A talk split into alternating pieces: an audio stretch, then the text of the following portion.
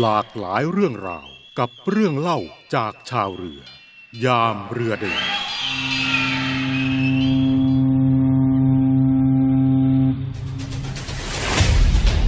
ย้อนรอยคนกล้า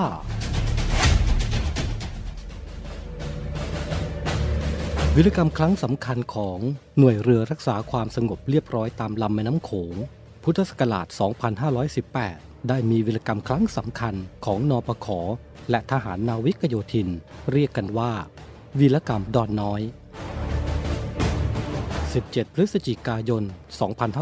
2518 สถานีเรือสีเชียงใหม่ ได้รับรายงานด้านการข่าวว่า จะมีการลำเลียงอาวุธยุโทโธปกรณ์จากฝั่งลาวมายังฝั่งไทย เรือเร็วตรวจการลำน้ำ123 โดยเรือตรีโชตแทนสิริผู้ควบคุมเรือ ไปสกัดกั้นขณะที่ทำการลาดตระเวนอยู่ในเขตไทย บริเวณ หาดดอนน้อย เกาะดอนแตงตำบลบ้านพลสาอำเภอท่าบ่อจังหวัดหนองคาย ก็ถูกฝ่ายตรงข้ามระดมยิงอย่างหนัก โดยอาวุธชนิดต่างๆ จากฝั่งเกาะดอนแตงเรือเร็วตรวจการลำน้ำ123 ได้ทำการยิงโต้ตอบเพื่อป้องกันตนเอง และพยายามปรับรูปขบวนบังคับเรือออกจากพื้นที่สังหาร ในขณะเดียวกันสถานีเรือสีเชียงใหม่ สั่งการให้เรือเร็วตรวจการลำน้ำ 128 เข้าให้การช่วยเหลือเรือเร็วตรวจการลำน้ำ 123 ในระหว่างนั้นถูกทหารลาวระดมยิงอย่างหนักได้รับความเสียหาย และพันจ่าตรีปรัดพงสุวรรณถูกกระสุนปืนของฝ่ายตรงข้ามเสียชีวิตทำให้เรือเกิดตื้นบริเวณปลายแหลมของหาดดอนน้อย เกาะดอนแตง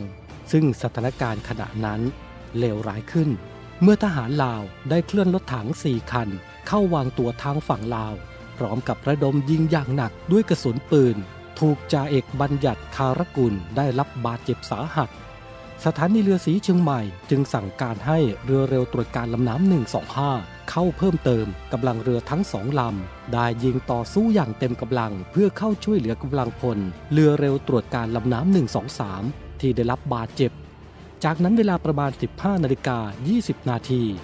กำลังทหารนาวิกโยธิน ที่ประจำอยู่หน่วยปฏิบัติการตามลำแม่น้ำโขง หรือนอปขอในยุคนั้น ในเขตหนองคาย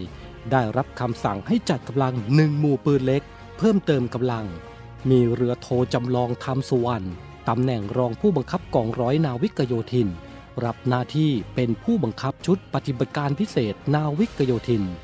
นำกำลังไปช่วยเหลือพลประจำเรือ เรือเร็วตรวจการลำน้ำ123 โดยคลืบคลานเคลื่อนที่ไปบนหาดดอนน้อย ซึ่งเป็นไปด้วยความยากลำบาก เนื่องจากปราศจากที่กำบัง และภูมิประเทศเกื้อกูลต่อการตรวจการของฝ่ายตรงข้าม ชุดปฏิบัติการพิเศษสามารถเคลื่อนที่ไปถึงเรือเร็วตรวจการลำน้ำ123 และทำการช่วยเหลือพลประจำเรือที่ได้รับบาดเจ็บกลับมาได้อย่างปลอดภัย แต่ไม่สามารถนำศพผู้เสียชีวิตกลับมาได้ 18 พฤศจิกายน ชุดปฏิบัติการพิเศษได้คืบคลานเข้าไปอีกครั้งกำลังฝ่ายตรงข้ามยังคงระดมยิงอย่างหนัก จนทำให้จ่าเอกพงศักดิ์เกตชัย ผู้บังคับหมู่ได้รับบาดเจ็บสาหัส จึงจำเป็นต้องถอนกำลังกลับมาอีกครั้ง เพื่อทบทวนและปรับยุทธวิธี ร่วมกับชุดปฏิบัติการพิเศษของนปขออีกหนึ่งชุด เพื่อที่จะนำศพผู้เสียชีวิตกลับมาให้จงได้ กระทั่งเมื่อพลเรือเอกสงัดชะลออยู่ ผู้บัญชาการทหารสูงสุด และรักษาราชการผู้บัญชาการทหารเรือในขณะนั้น ได้เดินทางไปติดตามสถานการณ์ในพื้นที่ และกล่าวว่า ถ้าเอาศพคืนมาไม่ได้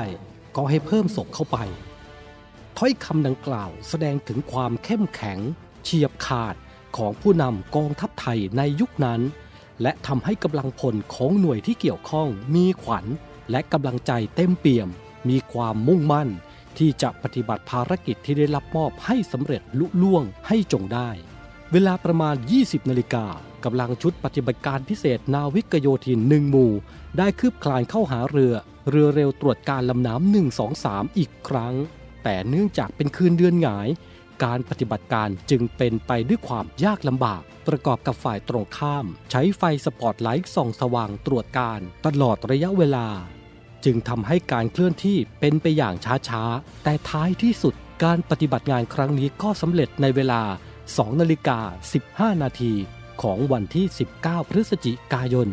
สามารถนำศพกลับออกมาได้สำเร็จ พร้อมทั้งแทรกซึมเข้าไปอุดปะ เรือเร็วตรวจกามลำน้ำ 123 และกู้เรือได้สำเร็จในวันที่ 30 พฤศจิกายน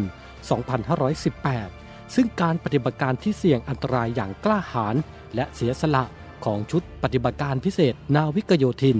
ในพื้นที่ปฏิบัติการหาดดอนน้อย เกาะดอนแตง นับว่าเป็นเกียรติประวัติครั้งสำคัญยิ่งของหน่วยบัญชาการนาวิกโยธิน ส่งผลให้เรือโทจำลองทำสุวรรณตำแหน่งรองผู้บังคับการกองร้อยนาวิกโยธิน หน่วยปฏิบัติการตามลำแม่น้ำโขง เขตหนองคาย ได้รับพระราชทานเครื่องราชอิสริยาภรณ์อันมีศักดิ์รามาธิบดีชั้นที่ 6 เหรียญรวมมาลา จากพระบาทสมเด็จพระเจ้าอยู่หัวรัชกาลที่ 9 ทางรายการขอเชิดชูและรำลึกถึงความเสียสละ ความกล้าหาญของกำลังพลกองทัพเรือ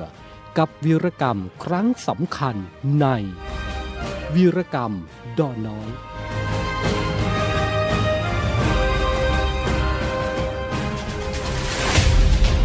ย้อนรอยคนกล้า